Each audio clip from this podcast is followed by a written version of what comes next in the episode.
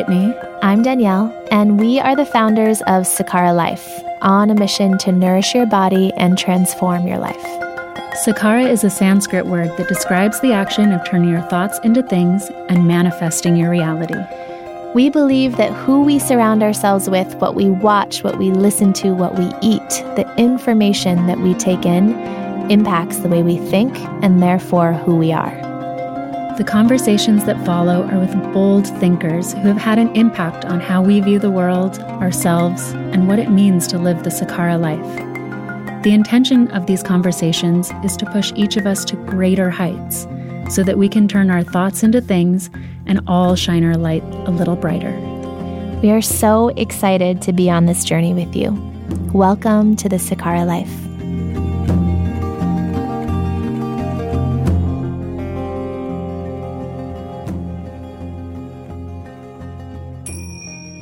Today's guest is the super successful, talented, and beautiful Jessica Alba. We have admired Jessica for years. She is the founder of an amazingly successful business, The Honest Company, an award winning actress, and a mama of three. When Jessica first ordered Sakara a few years ago, we were so excited to see her name on our client list. She has really set the example for what you can accomplish when you are a truly driven, hardworking person. And so we are so excited to have her on the podcast today. This conversation was recorded in LA between Danielle and Jessica. It's such a good one. I know you're going to enjoy listening to it just as much as I did.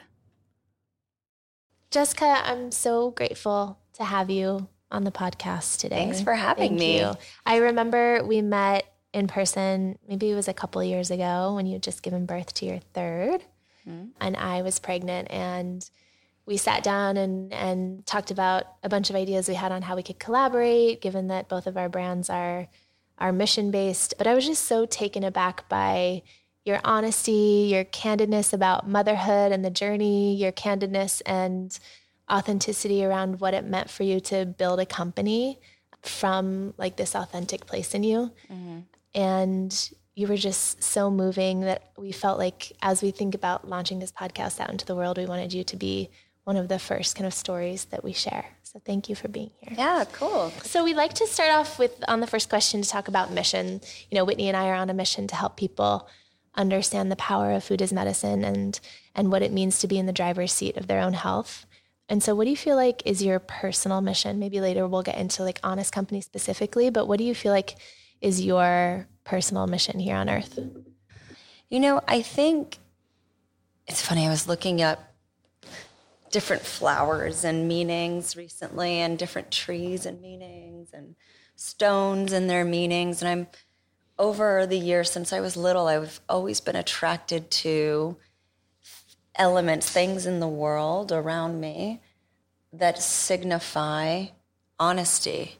And I think that it's no, now looking back at you know, now sitting eight years after I launched this company and my daughter's name, my firstborn's name is Honor. And I think that that, that word has always resonated with me just to live in an honest way, not perfect, but really, it, there's something very grounding about honesty and uh, the truth of it. Um, yeah, and just the authenticity around it. And I think that's just something that's always been in me since I was little. Yeah, it was one of my first takeaways from you after after meeting you. So you're you're living your mission. yeah, and I almost can't help it. And and I remember it, it's sort of like a, a blessing and a curse because it's sort of the thing that people either like about me, but it's also the thing that frustrates people with me. Mm. Um, because I guess I'm learning how to deliver the message of honesty in the moment, maybe differently to different people, depending on kind of who they are and how they process. Mm. And um, even though I'm pretty intuitive and I and I can feel people's energy, I'm not always thinking of them. I'm usually just thinking of the goal and, and just getting to that. Right. And I don't always think of the I don't always put people's feelings in their way that they process first. And yeah, I think that that's what that's where I'm at now is just trying to deliver with that in mind. with yeah that consciousness. yeah. And did you grow up in a home that was super honest and had radical candor? You know, Or like where do that- you think you learned that? I think it was a reaction to growing up in a family that was about the shiny exterior mm. and never wanting to talk about anything that felt hard or difficult or uncomfortable and I and that was so frustrating to me because I felt like it actually creates more pain if you constantly bottle First, just allowing it to live and exist and be expressed. Because, you know, my parents, they've had different, and my grandparents who have raised me, they all have like different ideas about spiritualism and, and religion. And so that sort of hung over our heads always. Um, and I think, you know, it was like um, the facade of this perfect, religious, Yeah. Jesus like, God like, The right way to live. the right way to live in Yeah. this very judgmental mm. way that we needed to operate and, and move through the world. I don't know. I just never signed up. I just, I was never down Yeah. for that. And I just always felt like it was so oppressive. And I fought it, gosh, since I could first speak, I think. And do you think you've talked? I've heard you speak on a couple other podcasts about uh, dealing with health issues as a kid. Do you think that part of those health issues manifested out of Yeah. that that desire to be honest, but not living in an environment that was conducive to that? Yeah, I mean, asthma and not being able to breathe is uh, what I've read is really closely linked to people, especially children, feeling stifled. Um, and then, and then, and then, I, as I moved into my teen years, I would get um, super hyper focused on things, like almost obsessively focused on certain things because it felt like it was the only thing that I could control, right? Because my body was out of control, my home environment wasn't in my control, the way that my family accepted or or told me how we needed to operate and move in the world, I couldn't control. And so I just felt so I would hyper I would get very controlling over like my food or the way that I was very particular about every single little detail. And I became this, I guess they would call it, if they diagnosed it, um, kind of like an obsessive compulsive type behavior about things. But I think it was just my way to try and control something mm-hmm. because everything just felt out of my control. And did you know from a young age that you wanted to be in Hollywood, or did you want to be an entrepreneur? I read somewhere that you knew, you wanted to be a superhero, Yeah. and now you know you are on the big screen. Yeah, I, I did go. You know, I think there's two types of people that like to that, that want to be in in Hollywood, especially in front of the camera.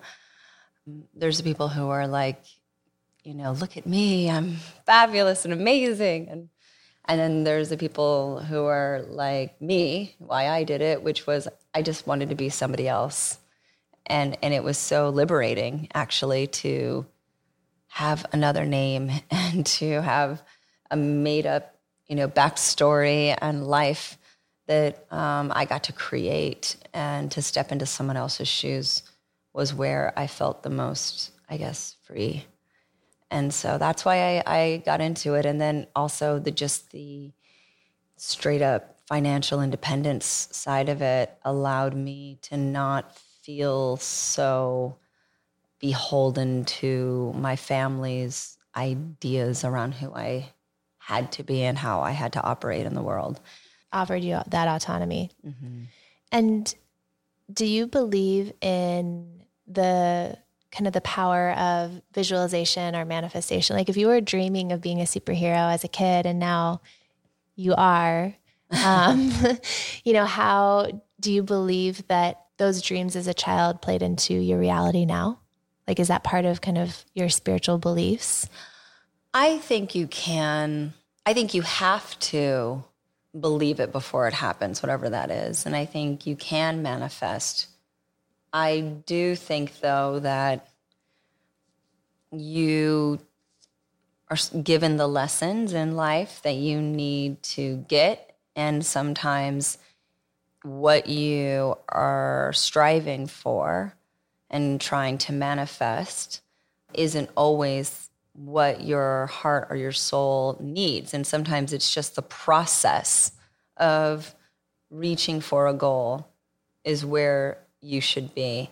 But it, it's never about getting the that thing. thing. Yeah. yeah. The journey is what's healing. Yeah, or and that's just what you need. For me, I think it was twofold.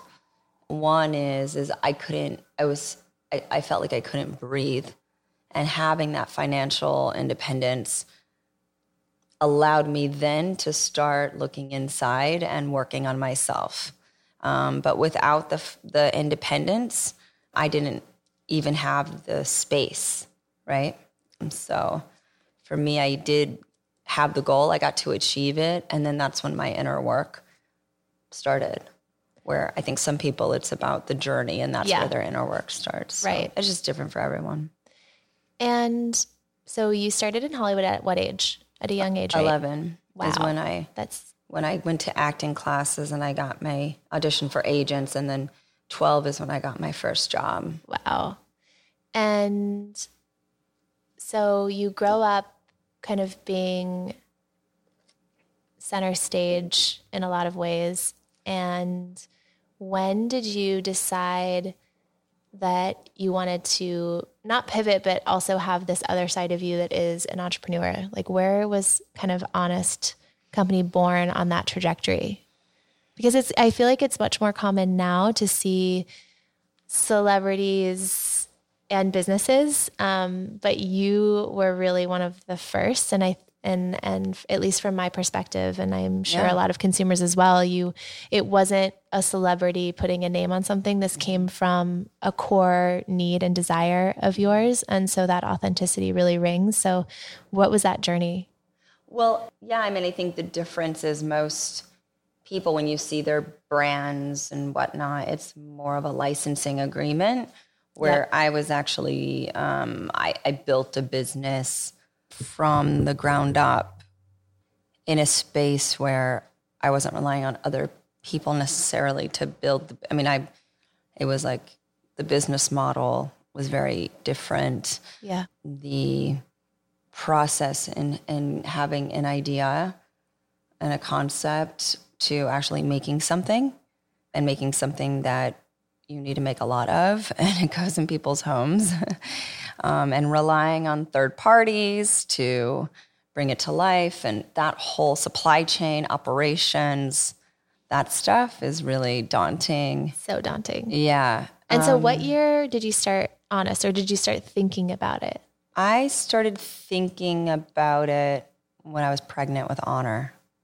Okay. Um, I had a, a reaction to a detergent that my mother recommended that I use for my baby clothes um, because I had a, a baby shower and and I had and when I had an allergic reaction to this, it just like threw me back to being a kid and being sick and being in hospitals. Like I felt, I think I was admitted in the hospital like two or three times a year for pneumonia. Wow. Because all my colds immediately turned to pneumonia, and I remember my mom like they would put me on this bed at like a tilt and the the nurse and my mom would pound on my back and I would like cough up this green Wow. phlegm and I just remember how painful it was and annoying and you know I'd gag and it was like that was what I did for a week and a half to 2 weeks 3 times a year wow. and it was just like really frustrating and isolating and the you know i guess you know you sort of are like why me? And you know i remember all like all those things that i sort of forgot about came flooding back and i was like ah, i don't want my i don't want my daughter to go through that and how can i prevent that? So i did everything i could to make sure that she wouldn't have allergic reactions to Yeah. things Yeah. if I could avoid them, and And to have that safe environment. and to have a safe environment so she wouldn't have an, a compromised immune system or have so I learned about chemicals and the link that certain chemicals have to illnesses, um, the testing and and the oversight that the government has in this country versus in other countries. And when I learned that, like at the time, it was like 1,100 chemicals were deemed unsafe for human health in um, personal care products, which is basically like anything you put on your skin and beauty products in Europe. And then in our country, it was like 10 of them are banned. Oh, um, so crazy. And so they just don't even have the same process in vetting chemicals before they're put into products into the marketplace. And and it's not like a global shared oversight, you know? Yeah. And so I was like, wait a minute. So we know that this chemical isn't safe, but we're putting it in our products, uh, in our cleaning products, in personal care products, and baby care products. Baby care, yeah, because yeah. that's personal care. Yeah. Every anything that goes on your skin, anything that is uh, that you can clean with, all of that stuff. It's been tested and it's unsafe for human health for one reason or another, but yet I know these chemicals are here in this country. Mm-hmm. And I was like, I don't want to be exposed to it. And I don't want my baby to be exposed to it. And they're linked to some pretty serious health conditions. And basically, enough people have to be proven to die from something before a chemical will even be looked at or banned in this country. It's just really it's so political. It's it's really bureaucratic yeah. and it's backwards. Mm-hmm. And so I lobbied for a chemical reform a couple of times. And I just sort of ran into the reality of gosh, the government's not going to protect me and I'm looking around at all the options out there. And it was like yeah, I can go to Whole Foods and I can buy stuff from Australia where they have, you know, higher standards and cleaner formulas and things. And I can get stuff and cherry pick stuff from Europe or Asia. But A, it's very time consuming, it's very cost prohibitive. And when you bring it all into your house, there's a replenishment. So you run out, now what? And you have to get it again, Start get it over, again. Yeah. yeah, it's annoying. And around the same time, my brother was having his second kid, and and we knew that she was going to have some health issues. And you know, they're both working, my brother and his and my sister in law, and and I was like, they shouldn't have to break the bank. They shouldn't have to struggle financially just to provide a safe environment for my niece. That's not fair.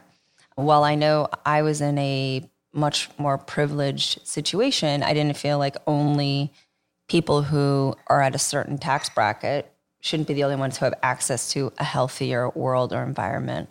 So um, I had the concept of people should just trust what's in that what you're using in, on, and around your home, yourself, your kid isn't going to have an adverse effect on your health. Yeah. It should be safe and you shouldn't think about it. And then when you look at all of the alternative products out there, it was like, it's really good for the environment, but we can't really stand behind what's in it and how it affects human health. and I'm like, well, that feels weird. Yeah. It should be good for people and it should be safe for people. And so uh, there was a lot there's a lot of greenwashing out there and you see pictures of nature on a product and you yeah. see or like a farmer with food, it's like a farmer. Yeah. There's a farmer on the box. It's healthy for you. Exactly. And and you know, it's it looks more natural and you're paying a dollar to two dollars more, it must be good for you. And then when you unpack it and look underneath it, you realize that it's just greenwashing and yeah. it's just a marketing ploy. That happens in food all the time, you know. And you guys actually deal with this similarly where if we serve you, let's say, an organic kale salad, like you can't see that it's organic. You can't see that it doesn't have, you know, all of the harmful pesticides and herbicides. And it's similar to diapers and cleaning products, mm-hmm. you really have to have trust in the company that you're buying from because mm-hmm. it's not something you can see necessarily. Yeah, and it does cost more money to create these products, right? Yes. Because the the nature of just the supply chain and how it leans to the cheapest, easiest, but you know, what is the adverse effect? And because they don't study it and they don't really check for it in this country, you really are gambling Yeah. with your health. And I just was like, not acceptable. And when I ran into um, roadblocks in chemical reform and just the bureaucracy around government and the way it works, I was like, I just got to create the solution. And, you know, I have a background in Hollywood and I've never created a business before, but my husband had created a couple of companies and sold them. And so he was like, just do it. And he was like, surround yourself with people that have done it before and see, you know, if this is what you're really passionate about, just try it out. And so I pitched this concept and this idea, and it was just too big, frankly, for a lot of people. Yeah. And it, people were like, wait, what? You want to create what? and I was like, it's like a, I mean, it's a company, but it's really about education and giving people sort of the empowering people with information so they can make better choices for themselves. And we make products. Yep. Because if you don't want to, you know, spend your time making your own products at home, um, if you just don't have the time to do that and you just want to have the convenience of buying it somewhere, we can ship it directly to you.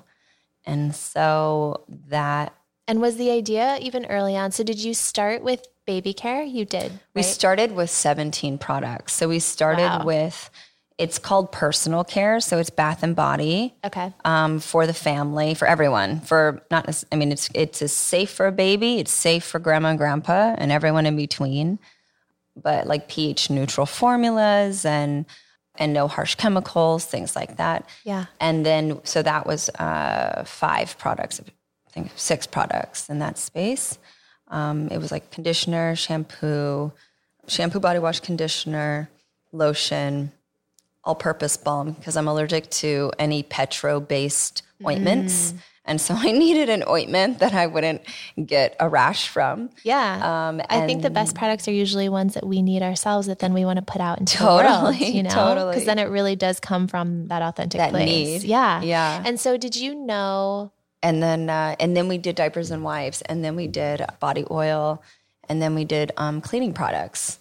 and So you we had, launched like, with all of that? 17 products yeah Wow. because i was like this is more about the what is going to directly affect your health? And the most vulnerable people who come into the world are these new babies who haven't built up these antibodies and things. So how can you make sure that while you're pregnant you're not exposing your fetus? Because they say you know I, I was doing reading some studies around just like the chemicals they find in umbilical cords. Yeah. and everything that you are exposed to from the air that you breathe to the what you put on your body to your hairspray your dry shampoos you're inhaling all of that.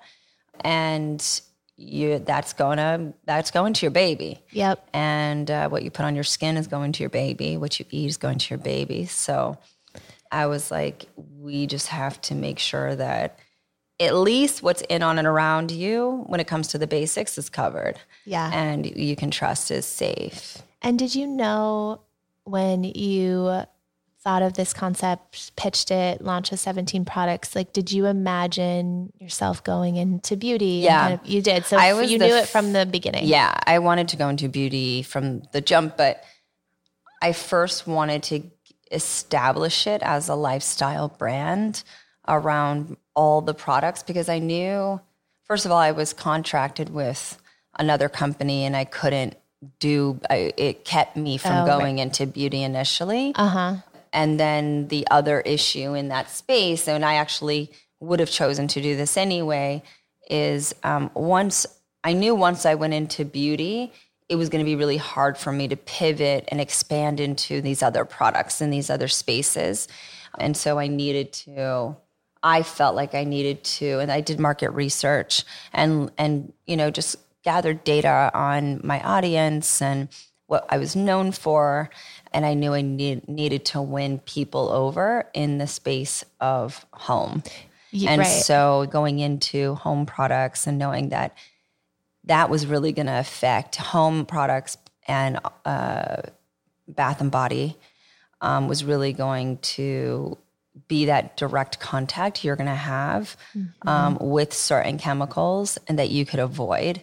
And so I wanted to go into that space first um, that could affect a baby while you're pregnant or a baby coming into this world. Or frankly, now you look around and like nobody wants to be exposed to yeah. these things. And Gen Z, they're like the most woke generation. Yeah. They're like, no, thank you. Yeah. I'd rather you not use that chemical uh, around me or on my skin. And they will you know, yeah, sure, it costs a dollar more. I'll take that. Yeah, because it's worth the investment. it's it's worth the investment in my health. Yeah, and yeah. so they they're aware and educated on this stuff, and then millennials are as well. Um, it just took them a minute to get there, and it's usually someone had to get sick or it's a moment of awakening that happens with millennials when they start changing their habits and start thinking about their health in a preventative way. And how do you think? I, I loved when you said like your idea was too big because Whitney and I come across that too, where um, when we've been out pitching before, or you know, even when we're not pitching and just having conversations, people have a really hard time not pigeonholing us into one thing, which is meal delivery. And, and we don't consider ourselves meal delivery. We're a health company that offers you the tools to feel like your best self, and food is the foundation. So, food is one of those tools. Mm-hmm and they just have this need to like constantly kind of pigeonhole us into yeah. the thing they think you are. And mm-hmm. so how mm-hmm. did you how did you keep kind of the big vision in the midst of what I imagine are so many voices telling you you should just like do diapers because that's what you're known for. Or you should just do X because that's what you're known for. Mm-hmm. And you've expanded, you know, into so many different categories and so many different products. Like how did you keep that big vision? Well, you know, I think when you look at just like the data on our subscribers when we launched, people were buying across all of the categories, right? And so it wouldn't make sense just to pigeonhole to then reduce yourself just to one thing. And then when you look at the margin structure of those things as well from an investment standpoint, you want to get behind the product categories that have the best margin and the best outcome for you financially as an investor. And then I think the way they look at categories and with direct to consumer, they want a predictive model. That's why a lot of the, the subscription model is kind of the only way. Yep. And so, you know, I think you just have to understand that they're only analyzing you that way because that's kind of the only way they're even being analyze themselves. Yeah, yeah, and their performance with their portfolio. Yeah, I think people forget that investors are a business also. Like unless yeah. you're getting like family money, yeah. if you're getting from a VC, you know, that's, or that's institutional a business money or, yeah. or bank. Exactly. So they're only they can only fit you into the buckets that they know uh, and the slots that they know. And even when like companies go public, right? They have categories that they put you in. Um, and if you don't fit in that category, then you have to create your own, yeah. you know? And so, and it's like, will the market go for it or not? And it's, so that's also, you know, good luck with that one. And so you just have to, most people just have to fit inside of a box that exists. Yep. And when you are saying, I'm a health and wellness company and I can be a spa. I can be a bath salt. I can be a meal delivery. I can be yeah, all those uh, things. All those things because this is more about the approach we take to health and wellness. Um, I can be a podcast and a media company, and so it's it doesn't fit inside of this box, and it's hard for people to take it in and understand it and analyze it and and create predictive models to put other people's money behind it as well. So right. I think you just have to kind of understand the business of investing and kind of where you sit inside of that and then try not to get too caught up. And, you know, Yeah. sometimes I had to speak their language and say, yeah, I'm this and I'm that because I really needed that check Yeah. more than anything else. To argue your point. yeah. Yeah. I'm like, uh, this just gives me a longer runway to, Yeah. you know, bring this mission to life. At the end of the day, are more people better off than they were yesterday? Yes. Cool. So you just kind of go with it. and not take it personally. No, you can't. Because when it's your baby, you it's can. so it's so I know. hard. I'm like, what do you mean you don't see the vision? Um, Yeah, but we also like. I, I'm not going to say this is a male female thing, but I find that when I'm in rooms with women, the the conversation is usually very different than when you're in a room with a bunch of men. And also, it's not every woman; it's women who understand the consumer space and who are their own client and who are their Yeah, own no, customer exactly. or client. And you You're raised, right. You raised over 500 million, right? You raised a lot of money, I read. That's a lot of cash. And were you super involved in all the fundraising conversations? Yeah. I imagine you I imagine you are. And Do you know how many financial decks I've I mean, I can only gone imagine. through over the years and different business models? And oh Lord, Did you did you ever feel like being a young, beautiful woman got in the way? And then on the other side, did you ever feel like it helped also? mm, I feel like people, for the most part, maybe it broke up the monotony of the day because they 100% don't see people like me across the table ever. Um, I, Especially I 10 mean, I- years ago. Yeah, and I 100% have gone to meetings where they don't know where the women's restroom is. I'm like, really? so crazy. Wow. Okay, cool. Yeah, and they, you know, or the women are only at entry level positions Yep.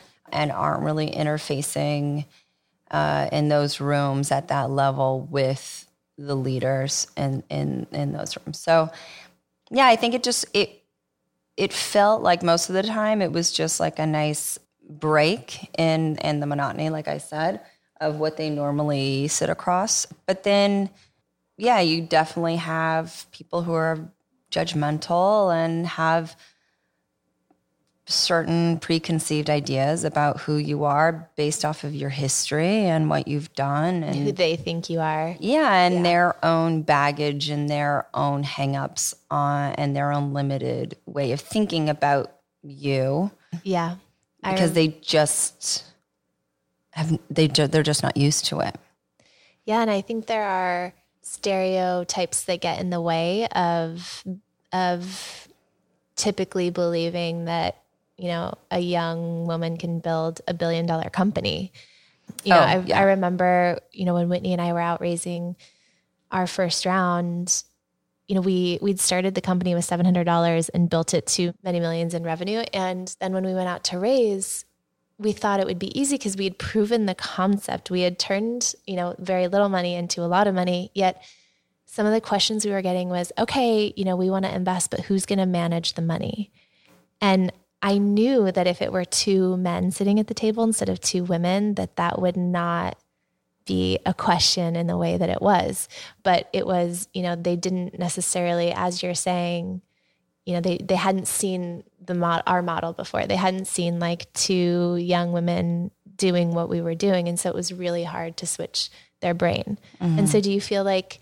Well, I guess how did you overcome those stereotypes? What I hear as a, as a theme that you're talking about, which I'm really loving, is I feel like you're really good at looking at a situation, calling it out for what it is, Reading the room. reading the room and then mm-hmm. not making it about you. Like you can think that about me, but that's not my story. So either you're in you're out and let's go. yeah.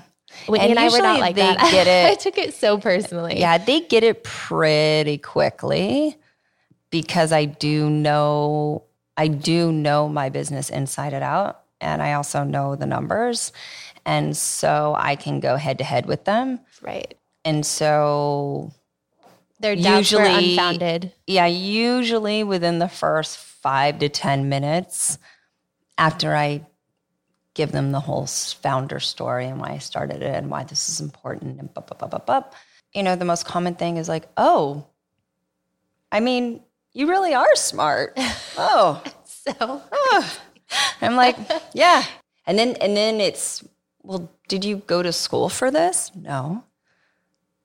How did you learn this? I learned it by doing it. Hmm.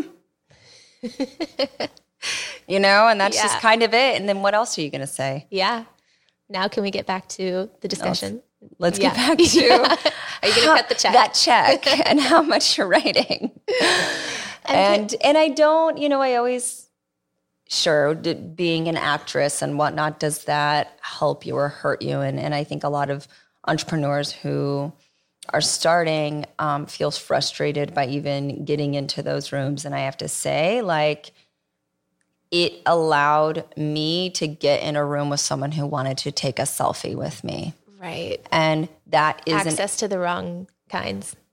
but that is a room that um, maybe given the opportunity you can turn around and that's what i did every time but it really just opened the door so that people can take a selfie with me and show their Yeah. wife or their husband or their brother or their friend or whoever Yeah. it was never they never really seriously thought that It was going to be. It was going to be legit. And so when I realized that pretty quickly, then I partnered up with people in the space that I wanted to get into that I knew they would respect from a business perspective.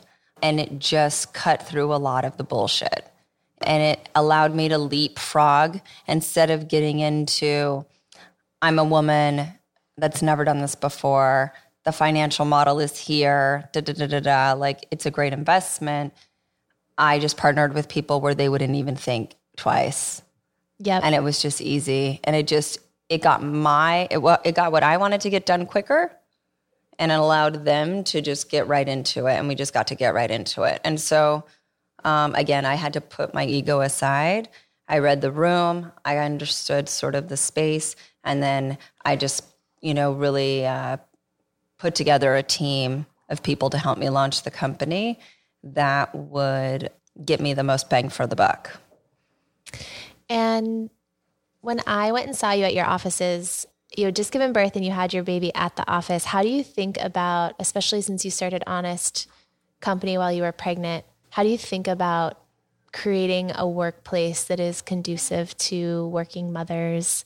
You know, because I never, I mean, I knew in Hollywood, they told me uh, once you become a mom, like, you're not hot anymore, you're not desirable, nobody. They said gonna- that? Oh, yeah. You're, um, I feel like it's the opposite right now. I feel like it's like so cool to be a mom right now. Do you agree? Or is it just because I became a mom and I'm telling you? I don't know if the men in charge in Hollywood feel that way. Interesting. Um, I do have to say though, when Gal Gadot was Wonder Woman and she was five and a half months pregnant while she was shooting, it just like all those freaking naysayers and haters in Hollywood, I was just like giggling. I was so happy. I was like, What's mm, sexier than a there's mother? nothing sexier. And she was Yeah. on her second kid too. I was like, yes, Yeah, ma'am. mama. Yes, ma'am. And you can still be hot and sexy and desirable and kick ass and smart and all the things. If not even more so. It, 100% more so because you are more grounded, right? You are Yes. more, it brings, not, I wouldn't say more grounded, but it definitely brings another layer to you when you have, when you, when your heart's outside of your body Yeah. running around in the world. Totally. It's just, it just does something Yeah. to you. Yep. And so, yeah, I was definitely told that I was done at 27. Um, and I was like, whatever. and I created a company and was like, I'm busy anyway, guys. And so then, yeah, I sort of went through like a midlife crisis, I feel like, when I had my kid. And Mm. You had your first at 27, you said? I got pregnant at 27. I had her at 28. And then I think, yeah? Or did I have her at 27? I did have her at 27 because I had Haven at 30. Yeah, I got pregnant at 26 and had her at 27. But then when I did have this concept of the company, and then when we did find when I did finally, this was like three years of, of come, you know, having this idea, writing down on paper, putting together like boards, uh, visual boards, and folders and booklets and decks and all this stuff. So like three and a half years until I finally launched the company. And by then I had I actually went and did fundraising when I was seven and a half months pregnant with Haven. Wow. My second. And I remember it wasn't, you know, when I had her, I didn't know because I wasn't in corporate America. So I didn't know that like women are expected to want to stop working uh, when they have kids and in corporate America, or that they don't feel supported when they do choose to be a mom. Or I didn't know any of this. I was just bringing my baby to work. I wasn't thinking twice about it. I had her, she had like one of those portable chairs connected to my desk. And then I had a little corner right behind my desk with like a little play mat. And she'd like be there and she'd be at my desk. And I just worked still and just had her there. I think the integration is key.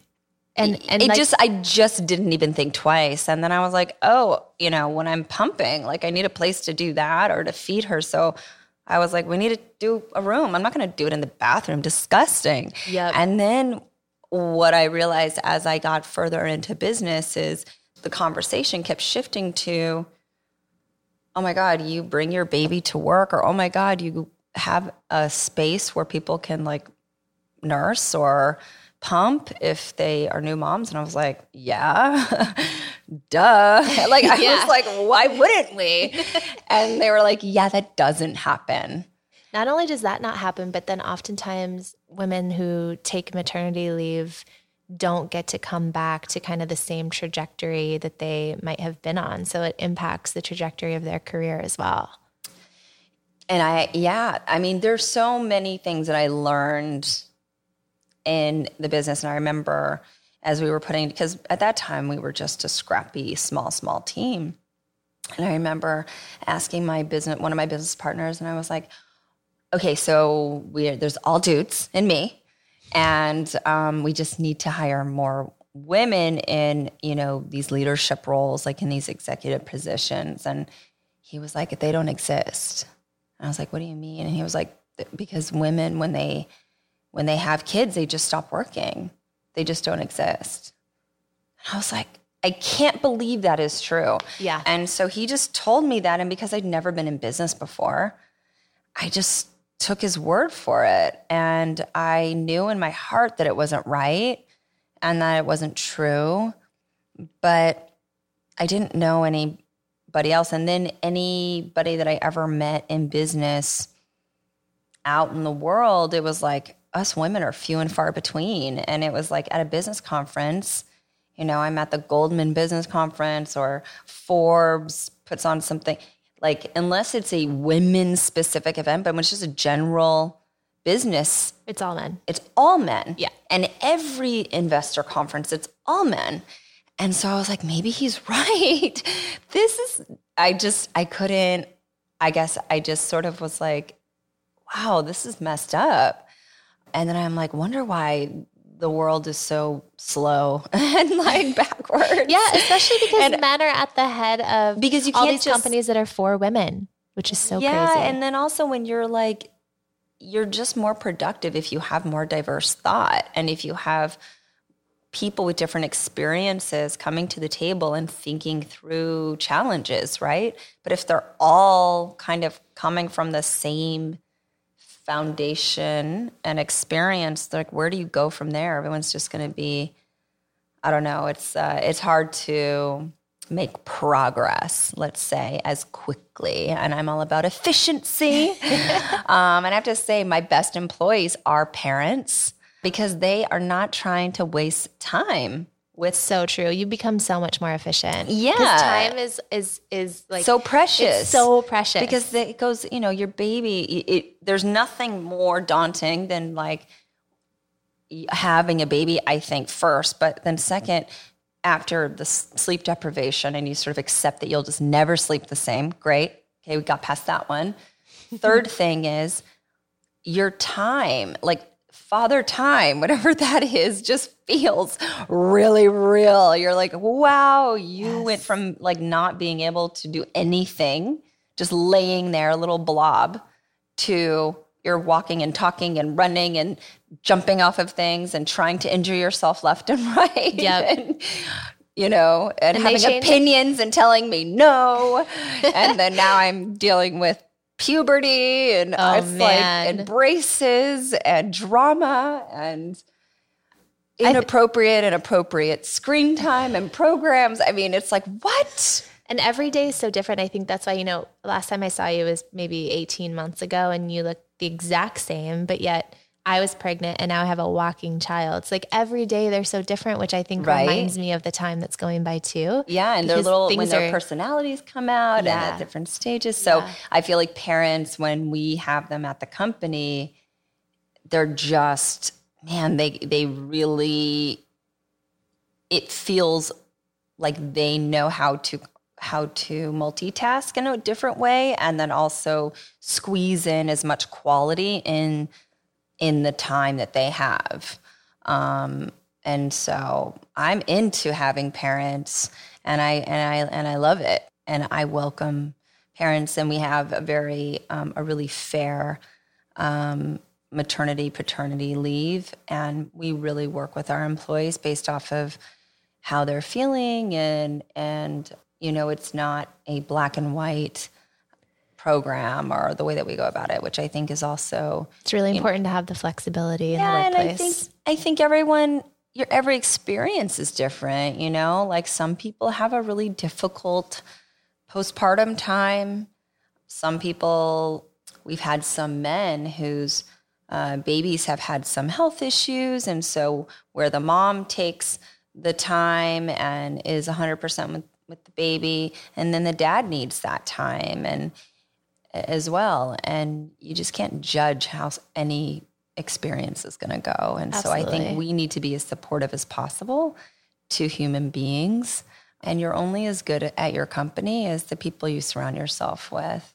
So true. But that and is, yeah, that's, I don't know how you feel about hiring and oh man and that, but that it's is the, it's one of the hardest parts of it, my job. HR hardest. is the hardest, and it, I it's the hardest for me too. You know, when you start a company, you think okay, starting the company might be tough, or maybe raising money will be tough, or maybe getting clients will be tough, or creating the best product, maybe that'll be hard. I never on my list was like managing people in HR is going to be the thing that's hard, but it's one, the most time consuming, and two, it's, absolutely the, the hardest thing. Is it the same for you? Oh, yeah. Yeah. Hands down. Yeah. I, I'm sure you get this question all the time about, you know, being an entrepreneur and if somebody wants to start a business. And I'm honestly so sick of that question because I don't think that the best thing in the world is to start your own company. I feel like it's idolized right now and it's like entrepreneurs are the new celebrity. And like it is just as incredible to work for a company and give your heart and soul to that company and align with that company's mission and help that company, you know, become what it can be. Mm-hmm. It's just as impactful as the person who started it. Like Sakara oh, would yeah. not be here if it weren't for the people on our team that are helping us do the everyday work. Yet Whitney and I are the ones that are, you know, out and about talking. And so that entrepreneur angle is so kind of idolized. And, but I, I, I always say if you can find a company that you believe in, go work for that company and be an entrepreneur within that company mm, um, instead like of word. always trying to think of like what can i start what can i like what product can i make? i can't even tell you how many people have worked at honest and tried to go start their own company yeah. and thought it was going to be so easy i know and you know they thought they have because they have the degree and they have the this and the that and yeah, they don't really understand the grit and the no, like literally, there is, you're never not working. Yep. The, it's so time consuming, just like what goes into it. And is the outcome really worth it? And I agree with you. I think you shouldn't start a company because you want to be on a pedestal I think if you have to start a company because you literally can't live another day Yeah. without this thing existing, then that's a different situation. That is so true. And I talk about that too. People say, well, you know, I want to start my own company, but I, I don't really know what my passion is yet. I, and I'm like, look, that that is that the, is no. then don't. Then don't. Then don't. And you know what? I also tell people like stop looking for your passion because that's like something you just love doing. Like, Yeah, Food and mm-hmm. food is medicine and Sakara, that is not my passion. It's my mission. I hit rock bottom. This saved my life. And so now it's my mission to help other people transform. It keeps me up at night. It leaves me inspired to go to work every single day. too. It's not a passion. It's like it's so much more. And if and if that hasn't hit you up on the head and and you don't know what your mission is, that's okay. It might also mean Mm-hmm. what you are you passionate about? passionate about. What am I passionate about? I feel are you Um, passionate about fashion because you're always serving fashions? Oh, well, thank you. I mean, I guess so. Passionate about things like animal rights and sustainability. And, you know, I grew up on horses. Like, I feel like passion is kind of like hobby, what you like to do and I like agree. consume, but it doesn't, you It's know, so true. People do mix passion versus mission. And I even say the same thing. You know, a lot of people idealize getting into Hollywood or entertainment and they think of like the end, like the 0.001% that A actually make it and can make it and do it for a living versus the amount that try, right? It's like very few actually make it. And then they look at the red carpet and the glamour and the this and the that, and they have no idea what the day to day is, what goes into it. And it's like, it's so, it, you just shouldn't do it if you're doing it for that. Because it's never Because as glamorous as people think. It's just not. It's just not. It's just not. yeah. And, And if you don't have that mission, then you give up. You have you to have give up. to have, yeah, you have to have a purpose. yeah. And literally, if you are not going to be okay on this planet not doing it, then you have to do it. Yeah. But if it's anything less than that, don't do it. Yeah. Don't get into entertainment. I feel like, or don't get into to like anything. Like, just find something. Like, find a career that you feel like you can, where you can make an impact. And where you can thrive. yeah, And where you feel it's like what do we what do we want for our kids? And I I that's I funny. kind That of was going to be my next question. Yeah, I kind of forget about myself in that. And I think it's just as important for myself as well to remember because that's kind of what life is all about. So I at the end of the day I want my kids to be happy and I want them to be fulfilled and feel like they are adding value in whatever it is um, and that they are valued, right? Um, in whatever it is they're doing. Um, and so if they go to work or don't go to work or choose to, whatever it is they want to choose to do, but whatever it is they choose to do, I just want them to feel like fulfilled and like people around them appreciate them. Yeah. And I I heard you speaking to this earlier, this idea of, you know, facing a lot of adversity as a child. And, you know, my my mom and I, it was just my mom and I growing up. We grew up on food stamps and you know, I really learned the lesson that food is medicine the hard way. And I don't want my daughter to have to learn things the hard way. And so Oh, I guess yeah, my question is how do you balance your a lot of your success, a lot of your growth as an individual came from coming out of yeah, adversity and hardship. And and thank God like right now our children you know aren't in that place that we were in as kids but yet i still think that experience is important on some level. So like how do you provide like a humbling environment to know that you know people experience all different types of childhoods and i don't want her to have to face the adversity but i want her to come out understanding whatever i learned from growing up on food stamps like i learned that you have to work really hard. I, you know, I had three jobs in high school. I don't take anything for granted, especially around financials. Like I I have a lot of gratitude and I understand how much work has to go into something. But if my daughter grows up, you know, we live in New York City, going to private school and being surrounded by billionaires, like how do you how do you instill that in when we're we're not raising them in a similar environment? I think if you just look up at like the human experience, the thing that my kids and I've I've wrestled with this as as well because I obviously I don't know if you know, but I, I came from absolutely no privilege, right?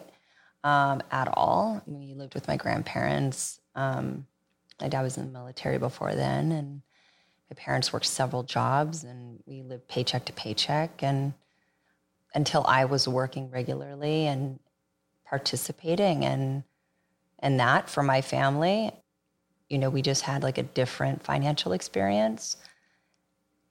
And you know, I think that my kids are given the freedom to not have to be in survival mode mm. because when you're in survival mode, it's hard for you to look up and have perspective and context.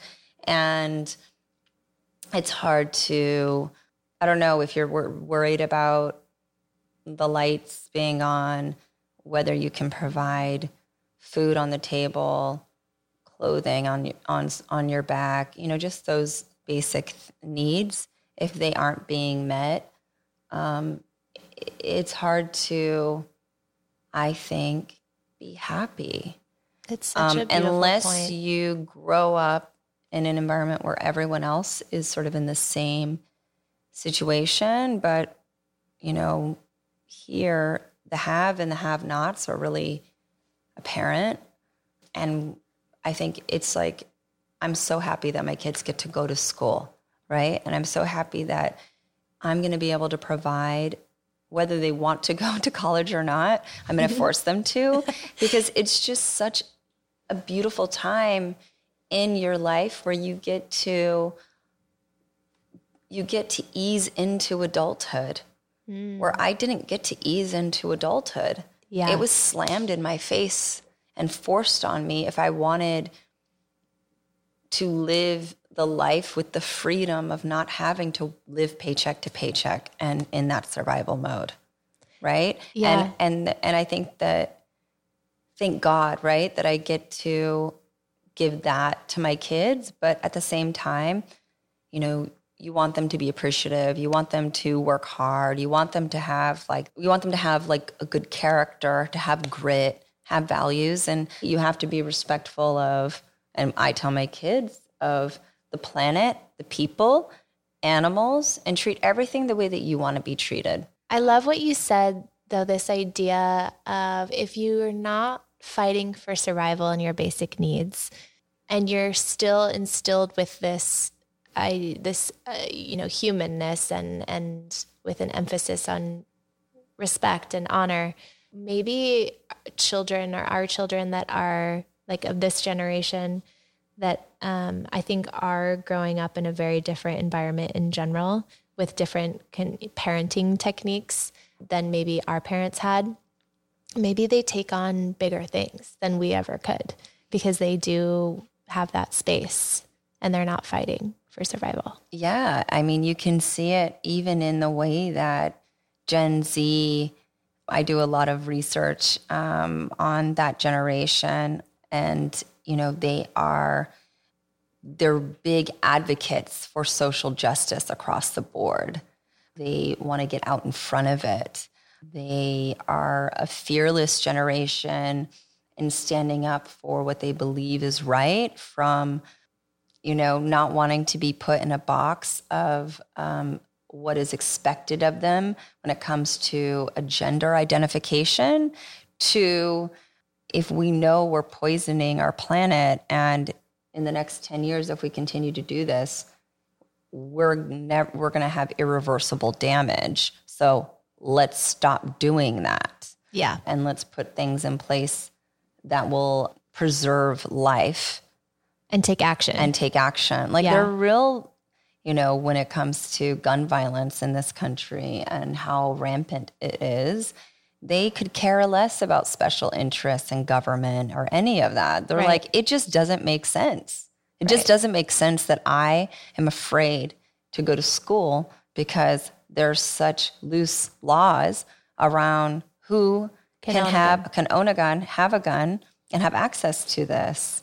Like that doesn't make sense. They're just like really practical. Or I feel like in the studies that we've done on millennials, millennials are more um, they're not as grounded as Gen Z, and they're more Like the uh, dreamers or They're they're more entitled. Yep.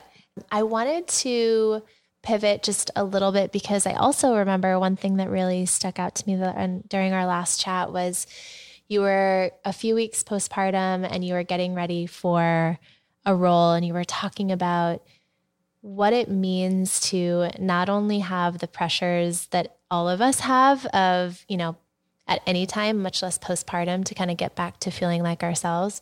And then you had the added pressure of getting ready for a role. How do you? I can't imagine having added pressure. There's like plenty of pressure just kind of existing in the world.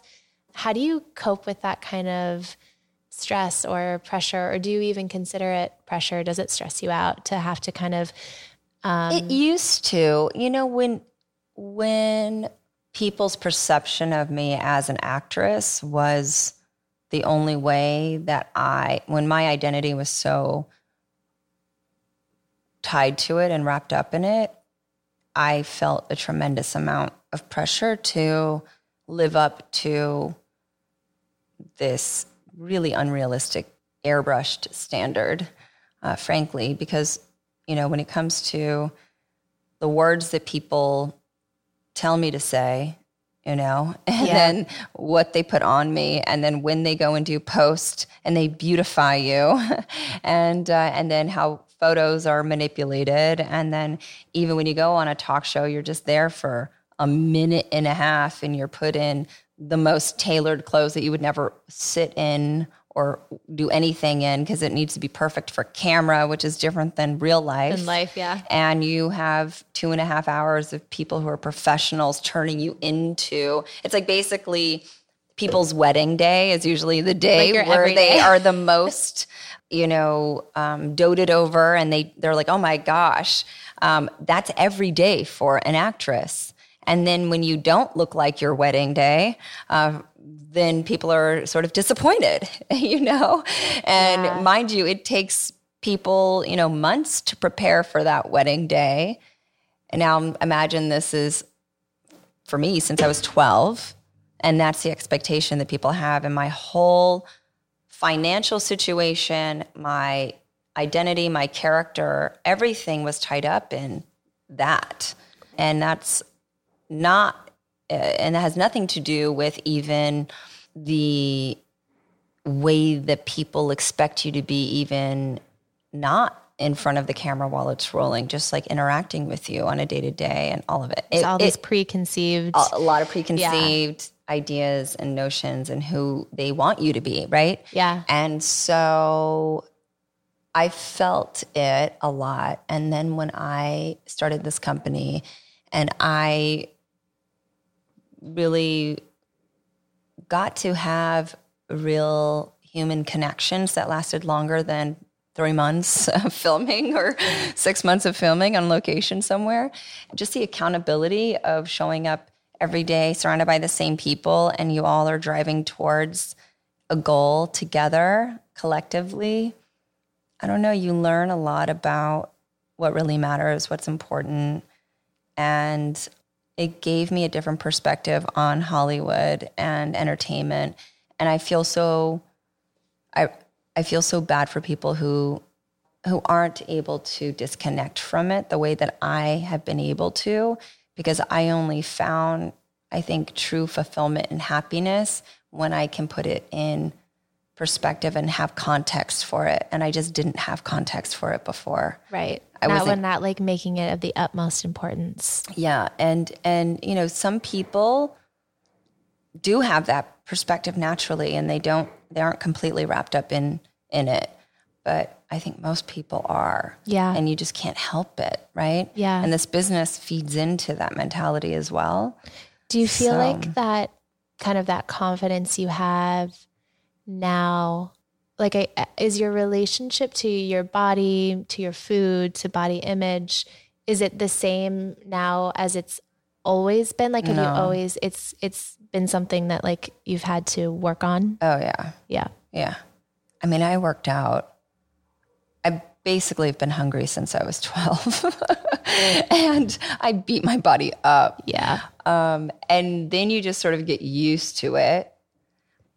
But now, yeah, I guess I I guess I, I sort of just was like being physically miserable is just part of the gig. And now I'm like, I don't want to be miserable. Yeah. Like, like where did I decide that was okay? Because I think so many, you know, I can kind of isolate you as an actress, as an icon, that like of course you feel that way. But then I think about myself and I think about all of our clients, so many of whom feel that way that as a woman you have to look like this. And then in order to look like this you have to you know as you said beat your body up. So like not nourish not you know work over work out um, Oh my god, I used to work out so much. And now, by the way, I want to I'm not going to lie, like I really want to work out. I I really really want to. i worked out today for like the first day in months. Oh, it was so nice uh, and it feels so good when you do Yeah. and I just don't do it enough and I'm going to get back into it. I also just I love I'm I'm a little bit aggressive, so I like I like boxing Mm-hmm. and I like getting that. I have this like baggage of stuff inside of me that I can't get out kind of any other way. Yeah. And it just like a good hard cardio sweat gets it out is the kind of the only thing that But gets see, it out. That's like such a healthy relationship to working out because that's for your mental and physical health. It's not for, you know, um, Fitting I'm- into a size, yeah, blah blah blah. Exactly. Right. And that's where I always try and help people get to with food, where I think a lot of our clients come to us looking to lose weight, but we don't talk about weight loss at Sakara because weight loss is a side effect of you taking care of yourself and nourishing yourself and eating the right things. I think if it's obviously sometimes for you, I remember you were like working on a specific role. And so maybe that had to be an outcome. But for the rest of us, it's it's a it's a product of us feeling like our most empowered and nourished selves and it's for our physical mental spiritual emotional health not so that you can get into the bikini you know on the weekend. And by the way when you have the emotional spiritual mental health you slip into that bikini much more differently than if you don't have that. Like it's yeah, with a, a and actually, no matter what size you are, exactly. Yeah, and that's like the sexiest thing anyway. I felt different in my body when I did the pilot for this TV show, and it, and it, and I didn't feel connected to myself, and so it took me about a year for Honor to get to feel connected to my body again. For Haven, it took almost a year, and for Hazy, I would say maybe like six to six, seven months until I really felt like back in my body. Like, you know, the clothes that I was used to wearing, they fit again. And it wasn't like breaking my buttons and Yeah. like feeling like I was, you know, suffocating. Yeah. But I love that it was a path back to your body instead of, you know, a path back to just a jean size. It's like it's a it's a path back to feeling like yourself. I'm, I'm not the same size as I was, mm. but I just, I guess I also wear like sort of baggier clothes than I used to. but I just wanted to feel more connected back to myself, and that that is the. It, it's definitely more about the mental and less about the physical because I dropped that. I I should look like I did before I had kids. Like that's just never gonna happen. yeah. And I'm good with that because I'm so much happier now than I was. Exactly. And no matter what kids and life change you, and I think that part of, or at least most of the suffering is involved in trying to pretend like life doesn't change you. That Yeah. life does. And the does, more we accept that, Yeah. and at peace we are with that. And then, by the way, the more accepting we are of that in others, you know, you were speaking to this idea of people expecting you to look a certain way um, because you are this celebrity. It's like we, on the other side of that, that aren't celebrities and are holding those expectations, also have to let go of those expectations for others that we might look to. Exactly. Yeah. Yeah. And and people just can't help it, right? And it's easy to look at people who are on this perceived pedestal. Yeah. And they you're like, oh, they have the perfect life and nothing that and da da da. da. It's never true. Oh my God, it's never true. And I've never met more tortured people than people in entertainment. they have so many, you know, things they're wrestling with, and the negative is usually way outshining the positive internally in their spirit and in their mind and mental health. I mean, creative people, and then to be a creative person with all that sort of like inner kind of torment, then you are put on this in the spotlight and, and living in a fishbowl. That's why a lot of people implode. Right. You know, it's just too much, no matter what level of success or stardom they're at. Well, to bring it full circle, my first question was your mission. And I feel like, you know, this idea of what does it mean to live in honesty is such a beautiful mission. And I picked that up from you the moment I met you. And obviously, you're still like that. And I'm just so grateful that you have these honest conversations because so many women, mothers look up to you. And it's just so important that people in the spotlight have these honest conversations. So thank you. Thank you. Wow, that was so sweet. Well, and light work was the last thing. Uh-huh. Sorry, my brain is, you know, we were we've been sleep training and so I've been getting like 4 hours every single night. And then So tell me, was- talk to me about how you're sleep training. well, so we co-sleep. Oh, I how know. do you have sex? Oh, well, actually it's really forced us to get creative because Okay. the bed is, Is no longer like it. the place and that was kind of like obviously go to. yeah. And so I would say for now it's doing great things for our sex life. Okay. I don't know. I have no attachment to like she I don't need to co-sleep with her forever and always. Just right now for us this feels like what she needs and what works for us. but now you're realizing it might be what you need.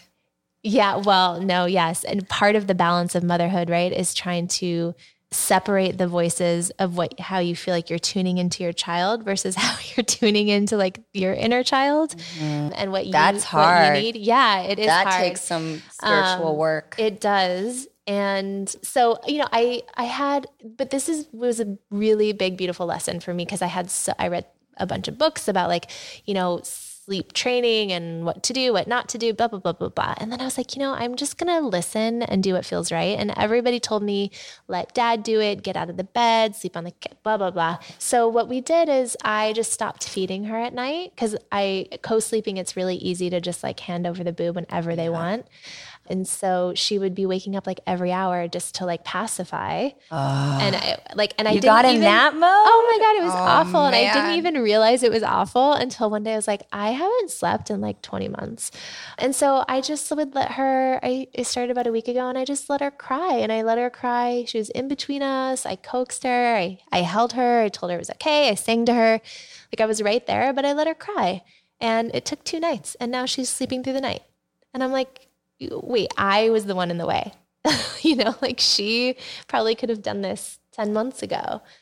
So, you know, now I'm obviously traveling here in LA and for a few nights. So when I go back to New York, she'll have those extra nights without me. And so I feel like it'll really be just like nailed in. But it's just, it was just this really important lesson, one that I needed to not listen to what everyone was telling me to do on how to do it. I really listened to what I want to do. I was in the bed with her. I didn't leave.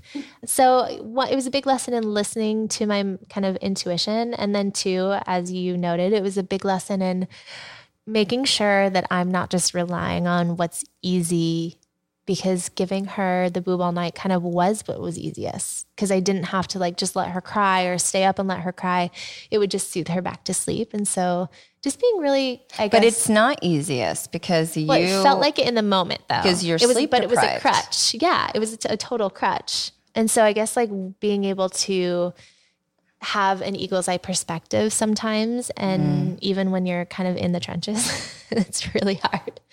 It's really. I can't imagine having three. And how like how do you sleep? How do you balance it all? I I have this weird witchy thing with my kids where I get up like about 30 seconds before they do. Wow. No matter what their issue is, if they're hungry, if they had a nightmare, if they had to go to the restroom, I just pop up and I listen every time. Every time one of them's up.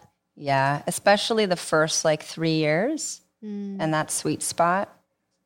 Do you um, feel well rested? You look well rested. No, no, I haven't slept in 11 years. Oh my God. No, I always sleep with like one eye open. Yeah, I don't. I miss, you know, I really like kind of missed sleeping. And then now I've just sort of accepted, and especially with the business, it's, I have so much, I just wake up in my mind. It's just hard to Turn it all to off. turn it off. And Yeah. sometimes I get in a cold, dark room and my kids actually sleep in past seven and Cash and I go to bed at a reasonable hour at like 10, 10 30 and we get to like sleep. And that's happened maybe less than a handful of times. Oh my God. In 11 years. Oh, yeah. man. I mean, Honor used to sleep in pretty late. And then she would like sleep in, wake up, and then go back to sleep because. Right, they must we all be on different, like, schedules. Yeah, on- and now Honor One's up, they're all up. Honor sleeps so well. Haven was always the one that kind of like was up and wanted to Hang out. hang out, and then um, Hayes is kind of between the two, but. my goodness. Yeah, it's just I just don't sleep well.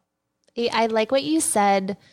Like I'm similar. I just kind of came to this point where you just have to accept that you're not gonna like stop fighting it and Yeah. Pretending like you're gonna get sleep. You're just mm. not. This is a chapter in life that's just not a and you sleepful just chapter. may never like I don't know if I'll ever be able to have like a good deep selfish sleep again. yeah, I know. Because I'll always think of my kids and where they are, no matter what age. Yeah. that I don't think that goes away. I know I was joking. You know, last night was my first night leaving her, not ever, but it was the first night of this trip. And I was like, okay, I'm going to sleep. Of course I couldn't sleep. way. I'm like, I need sleep training now. I need somebody to sleep train me. Just let me cry it out. Yeah. Yeah. Okay. Well, let's do light work. So, do you have anything that you can give our listeners that's something to kind of help them, you know, shine their light, push past their comfort zone? What's some light work that that you can give them? This probably doesn't sound very spiritual, That's okay. but I have to say, I recently got on TikTok. Oh, And I've had to learn some of, I mean, just learning some of these dances.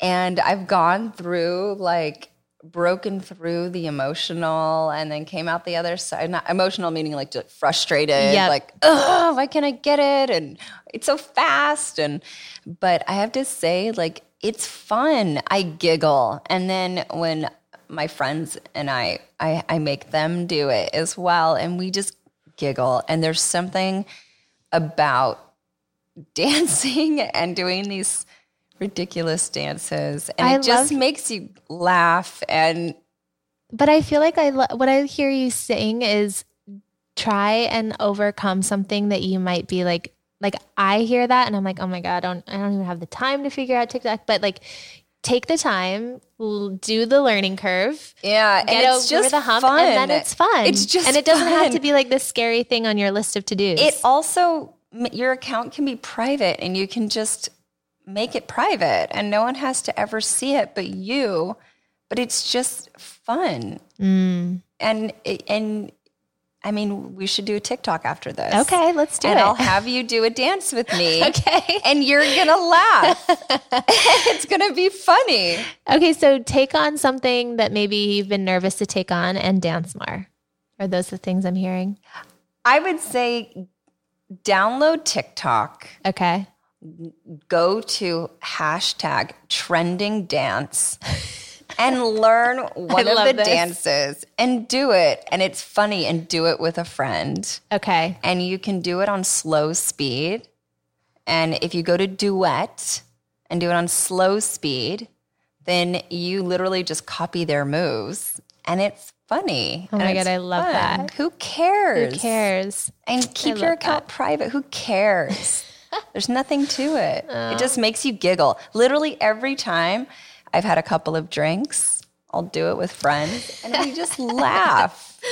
I love So that. we all need more laughter. Mm, I adore you. Thank you so much Thank for this conversation. Let's go do that TikTok dance. Okay. but really, are we? Yeah, yeah, we are.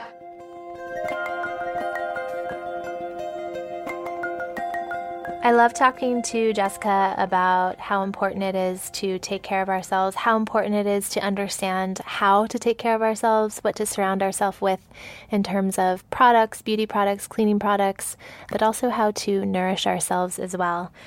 This Sakara story comes from Amy from upstate New York. I'm a 39 year old mother of two young boys. Exactly one year ago, I received a call that my recent breast biopsy was cancer.